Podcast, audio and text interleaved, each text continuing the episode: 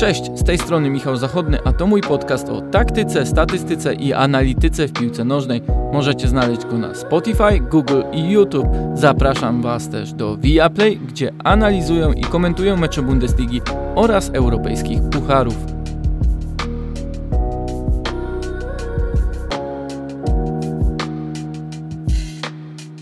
Zacznijmy ten odcinek od tego, że cofniemy się trochę w czasie. Jest luty 1983 roku, a Dynamo Kijów przebywa na przygotowaniach zimowych w Niemczech i gra sparring z Wiktorią Baknang. 24-letni pomocnik tej drużyny, Ralf Rangnick, czuje się kompletnie zagubiony pośród tego, jak grają piłkarze Walerego Łobanowskiego.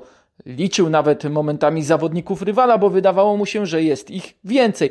Doznał też olśnienia z powodu tego, w jaki sposób rywale organizowali pressing na zawodnika będącego przy piłce. Robili to systemowo, gdy wówczas w rozgrywkach ligowych, już nie tylko w Niemczech, nie tylko w niższych ligach, to się po prostu nie zdarzało. Wówczas rozpatrywano pressing nie jako działanie systemowe, ale krycie indywidualne, które koniec końców prowadziło do tego, że samemu nie grało się w piłkę, raczej tylko wybijało przeciwnika z rytmu. A pressing przecież ma prowadzić do tego, że odzyskuje się posiadanie i z niego korzysta. Tamten mecz z Dynamo to był dopiero początek rewolucji, która zaczęła się w głowie Rangnika, dekadę później zaczęła przekładać się na niemiecki futbol i dziś stanowi o tym, że tamtejsi trenerzy należą do najbardziej postępowych, zdecydowanych i konkretnych w realizowaniu stylu opartego na pressingu. Nie chcę, by mój podcast stał się bardzo monotematyczny, skupiający się w drugim tygodniu z rzędu na tym samym klubie, ale wydaje mi się, że rewolucja na Old Trafford jest tak interesująca z punktu widzenia nie tyle działania Manchesteru United, struktur i samego pomysłu na ten klub, ile już samej kwestii taktycznej. Dlatego Teraz skupię się wyłącznie na boisku, metodach Niemca, jego historii i analogii, które z kariery Ralfa Rangnika mają odniesienie do wyzwania, z jakim zderzy się w United. Co ciekawe, jednym z elementów, które Rangnick może poprawić bardzo szybko, to nie pressing, ale stałe fragmenty gry. Nie dlatego, że ma on jakiś innowacyjny sposób bronienia czy atakowania, ale po prostu ze względu na to, jak się na nich skupia. United jeszcze w tym sezonie nie strzelili gola po rzutach rożnych i wolnych w Premier League. Są pod tym względem jedyni w Anglii. A przecież mają od tego specjalistę zatrudnionego latem, Erika Ramseya.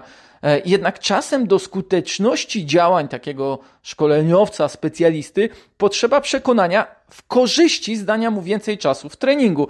Tymczasem oglądając choćby wideo z konferencji Coaches Voice z udziałem Rangnika e, w ubiegłym roku, on sam zauważa, że przecież ponad 30% goli w futbolu to efekt stałych fragmentów gry. Zadaje wszystkim słuchającym pytanie, ile więc czasu powinno się poświęcać w treningu na wypracowanie skutecznych schematów? Odpowiada mu z sali cisza, brak przekonania, ale on sam e, dorzuca, że właśnie 30%, że trzeba być ze sobą szczerym, by umieć przełożyć powszechną wiedzę na atuty. Tymczasem sam wiem, że w trakcie zajęć trenerzy celem utrzymania koncentracji, intensywności, ale i poziomu zadowolenia samych zawodników raczej nie poświęcają ponad 30 minut z dwugodzinnego treningu, by ćwiczyć rzuty wolne i rożne. Rangnick ma inne podejście, zresztą także dlatego w Bundeslidze dziś drużyna jego trenerskiego wychowanka, czyli RB Lipsk, e, jest liderem tej klasyfikacji, a stałe fragmenty to w zasadzie jedna e, z niewielu kwestii, które wychodzą Jesse'emu Marszowi. Oczywiście to wymaga wspomnianego przekonania i kolejnej rewolucji w głowach piłkarzy, trenerów. Sam Rangnick zresztą mówi o tym, że nabrał tego przekonania, będąc studentem na kierunku nauki w sporcie, gdzie poznał metodykę treningu nie piłkarzy, ale siatkarzy, wypracowywania przez nich schematów i ile czasu na to poświęcali. W kontekście przełamywania pewnej bariery chciałbym zauważyć również kwestię doświadczeń Rangnika. Wiele mówi się o tym, czego dokonał w Lipsku, czego w Hoffenheim. To jednak doświadczenie ze Stuttgartu, który objął w 1999 roku, może być ważniejsze z perspektywy Manchesteru United. To tam zderzył się z konserwatyzmem, o którym mówiłem choćby w ostatnim odcinku podcastu. To tam miał piłkarzy ofensywnych jak Giovanniego Elbera, Frediego Bobicza i Kasimira Bałakowa, którzy nie chcieli dostosować się do zasad pressingu narzucanego przez Rangnika. Oni nie chcieli słuchać, że wszystko co do tej pory grali było złe. Jego drużyna w drugim sezonie znalazła się w strefie spadkowej, była na 17 miejscu, gdy go zwalniano. Także z Hanoweru oraz Szalkę zwalniano go w drugim sezonie, gdy rewolucja taktyczna przez niego wdrażana nie tyle wygasała, ile powodowała kolejne pożary na boisku, w szatni i w oczach władz klubu. Inne ważne z kontekstu United zdarzenie z kariery szkoleniowej Rangnika to rok 2011, gdy w trakcie sezonu w marcu zastąpił Felixa Magata po raz drugi obejmując Szalkę. Wówczas już drugim meczem pod jego wodzą był ćwierćfinał Ligi Mistrzów z Interem Mediolan, który przecież rok wcześniej triumfował w tych rozgrywkach pod wodzą Jose Mourinho. Pierwszy mecz na wyjeździe jest pamiętany, no, głównie ze względu na to, co zrobił Dejan Stankowicz już w pierwszej minucie, gdy do zagranej za wysoko ustawioną linię obrony Szalkę piłki ruszył z bramki Manuel Neuer. Wybił ją głową, a ta trafiła niemal na linię połowy do pomocnika Interu, który no fantastycznym półwolejem strzelił pierwszego gola. Ale to wcale nie onieśmieliło Szalkę.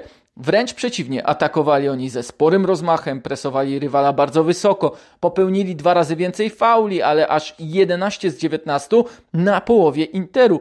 Mieli też aż 37 prób odbiorów, choć posiadanie piłki było wyrównane. Co więcej, Jednym z liderów pressingu był bardzo doświadczony napastnik, wówczas 34-letni Raul González, który pod względem stylu gry w ataku wydawał się, że nijak nie pasuje do tego, co chce narzucić Rangnik. Niech to będzie kolejna analogia do tego, co może się zdarzyć w nowym klubie niemieckiego szkoleniowca z pewnym no, nawet bardziej doświadczonym napastnikiem, również wydawałoby się dopasowanym do innego stylu gry. Z Szalkę w półfinale zmierzył się właśnie z Manchesterem United, ale dwa razy przegrał. Siła jakości rywali e, i to, że potrafili wykorzystać ryzykowną grę wysoko ustawionej linii obrony sprawiła, że trzy z sześciu goli United strzelili po sytuacjach sam na sam z Neuerem, a czwarte trafienie e, to wbicie piłki do pustej bramki przez Andersona. Cztery ostatnie mecze tamtego sezonu też wyglądały podobnie. Szalkę wszystkie przegrało, tracąc aż 10 goli. Za to w finale Pucharu Niemiec rozbiło drugoligowy Duisburg właśnie dzięki kombinacyjnej grze, wysokiemu pressingowi i oczywiście jednemu rzutowi rożnemu. E, w kolejnym sezonie zaczęło się od wygranej z Borussią Dortmund Jurgena Kloppa w Superpucharze Niemiec, zwycięstwa w lidze z Borussią Mönchengladbach, po którym Rangnick mówił, że tak grającego Szalkę jeszcze nie widział i szybkiego rozstania ledwie 5 tygodni później, które według Rangnika wynikało z przemęczenia i stresu pracą. Może także dlatego w żadnej z dwóch kolejnych ról szkoleniowych nie pracował dłużej niż rok. W ciągu ostatniej dekady poprowadził Lipsk łącznie w 88 spotkaniach, czyli to połowa dorobku, który w United uzbierał z Solskier w ciągu ostatnich trzech lat. I może też dlatego Rangnick naciskał na United, by skoro już decyduje się na wejście do klubu w tak trudnym momencie, to jeszcze przedłużyć jego pobyt o dwa lata, ale już w roli konsultanta. To wtedy może zmienić nawet więcej, już nie tylko na boisku, ale w sposobie, w jaki postrzegany jest nowoczesny futbol na Old Trafford. Na razie po prostu sprowadzono przeciwieństwo Solskiera, człowieka uważanego za doskonałego technicznie, metodycznie, taktycznie trenera, a mniej koncentrującego się na aspektach mentalnych. Oczywiście w pierwszej kolejności należy zwrócić uwagę na różnice, jakie dzielą pomysły na grę prezentowane przez United i samego Rangnika. Nawet ten ostatni mecz z Chelsea pokazał to dokładnie, gdy Michael Carrick musiał przekonywać, że nie dostał wskazówek od swojego przyszłego szefa, kogo ma wystawić, a kogo usadzić na ławce rezerwowych. Ale pewnie Rangnick nie zdecydowałby się na tak defensywny wariant z trzema pomocnikami skupionymi na destrukcji, zwłaszcza Scottem McTominayem, który spełniał rolę niemal dodatkowego środkowego obrońcy, by United lepiej radzili sobie z szeroko rozciągniętymi wahadłowymi Chelsea i wejściami e, atakujących z drugiej linii. Radzili sobie zresztą i tak średnio, bo rywale mieli sporo szans, ale remis można uznać za sukces wobec tego, co przyniosły poprzednie ich starcia z drużynami z wyższej półki. Wrzuciłem na moje profile w mediach społecznościowych grafikę znalezioną na The Athletic, gdzie tekstów o rangniku oczywiście było mnóstwo, ale mnie zainteresowało najbardziej zestawienie statystyczne jego Lipska z Manchesterem United z tego obecnego sezonu. Bardzo mnie też to zastanowiło, ponieważ pokazało przepaść na wielu różnych polach, zaczynając od średniej wieku, przez to na ile podań pozwalają drużynom przeciwnym, jak skuteczni są w pressingu, jaka jest długość podań, częstotliwość zmieniania kierunku gry, progresywność zagrań i tak. Pewnie najciekawsza jest ta ostatnia statystyka, bo wydawało się, że obecny United to zespół grający bardzo bezpośrednio z kontry, a więc wprowadzający piłkę zdecydowanie szybko do przodu. A jednak to Lipsk Rangnika miał wyższy udział zagrań progresywnych niż Manchester Solskiera. To pokazuje, że nawet ten element w grze United Niemiec może poprawić. Zwłaszcza, że sam Rangnik potrafił zmieniać swoje metody pracy. Jego współpracownicy wspominają, że o ile na początku wdrażania swojej filozofii ustawienia czwórki obrońców, e, krycia strefowego, aż 70% czasu poświęcał na poruszanie się bez piłki w treningu, o tyle już w Hoffenheim było to ledwie 20%. To nie jest również tak, że w ostatnich latach, nie będąc blisko jakiegokolwiek zespołu spółki United, zapomniał o całej tej metodologii, nie mógł jej wdrażać lub nikomu podpowiadać. Po to przecież otworzył swoją firmę konsultingową, po to zaangażował się w Lokomotiv Moskwa, po to też pomagał Lipskowi i po to też promował takich trenerów jak Marsz. To nie jest też tak, że wszystkie środki, które stosował 4 lata temu, dekadę temu, czy jeszcze dawniej są zbędne i nie przydadzą się w Anglii. Kto wie, może to właśnie te pierwsze doświadczenia, gdy musiał przekonywać bardzo konserwatywnie nastawionych piłkarzy do innego sposobu bronienia, teraz przydadzą mu się najbardziej w nowej pracy.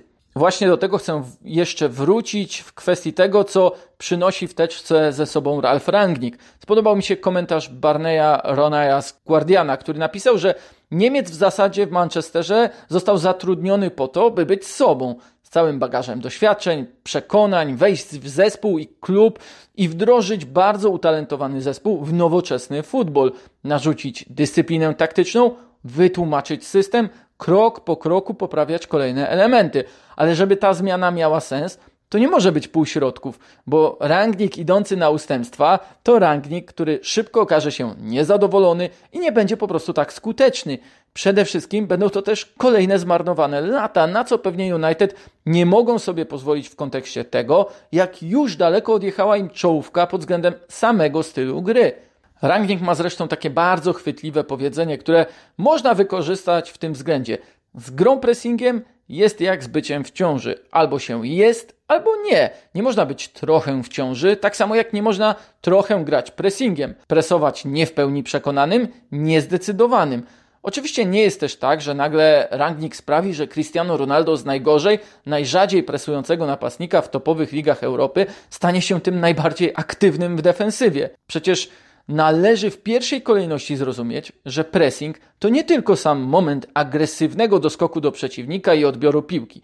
To znacznie bardziej skomplikowane działanie całego zespołu, zrozumienie ról i mechanizmów całości. Nie jest tak, że Portugalczyk był wyznacznikiem złego pressingu United, bo po prostu ten pressing wyglądał jakby był nie tyle przypadkowy, ile niewłaściwie wytłumaczony. Zawodnicy nie do końca rozumieli, kto kiedy i gdzie musi się przemieścić, by zakończyło się to odzyskaniem piłki. Pressing zaczyna się bowiem od zrozumienia tych momentów, w których należy go rozpocząć, od odpowiedniego ustawienia się całej drużyny pod obronę wysoką, średnią czy niską, od zachowania właściwych odległości do zawodników rywala, które pozwolą na zamknięcie im możliwości gry. Czasem to nie odbiór jest najważniejszy, czasem to nie ten agresywny doskok, wślizg e, czy e, wybicie piłki, ale przechwyt, spowodowanie, że rywal sam wybije piłkę gdzieś poza pole gry.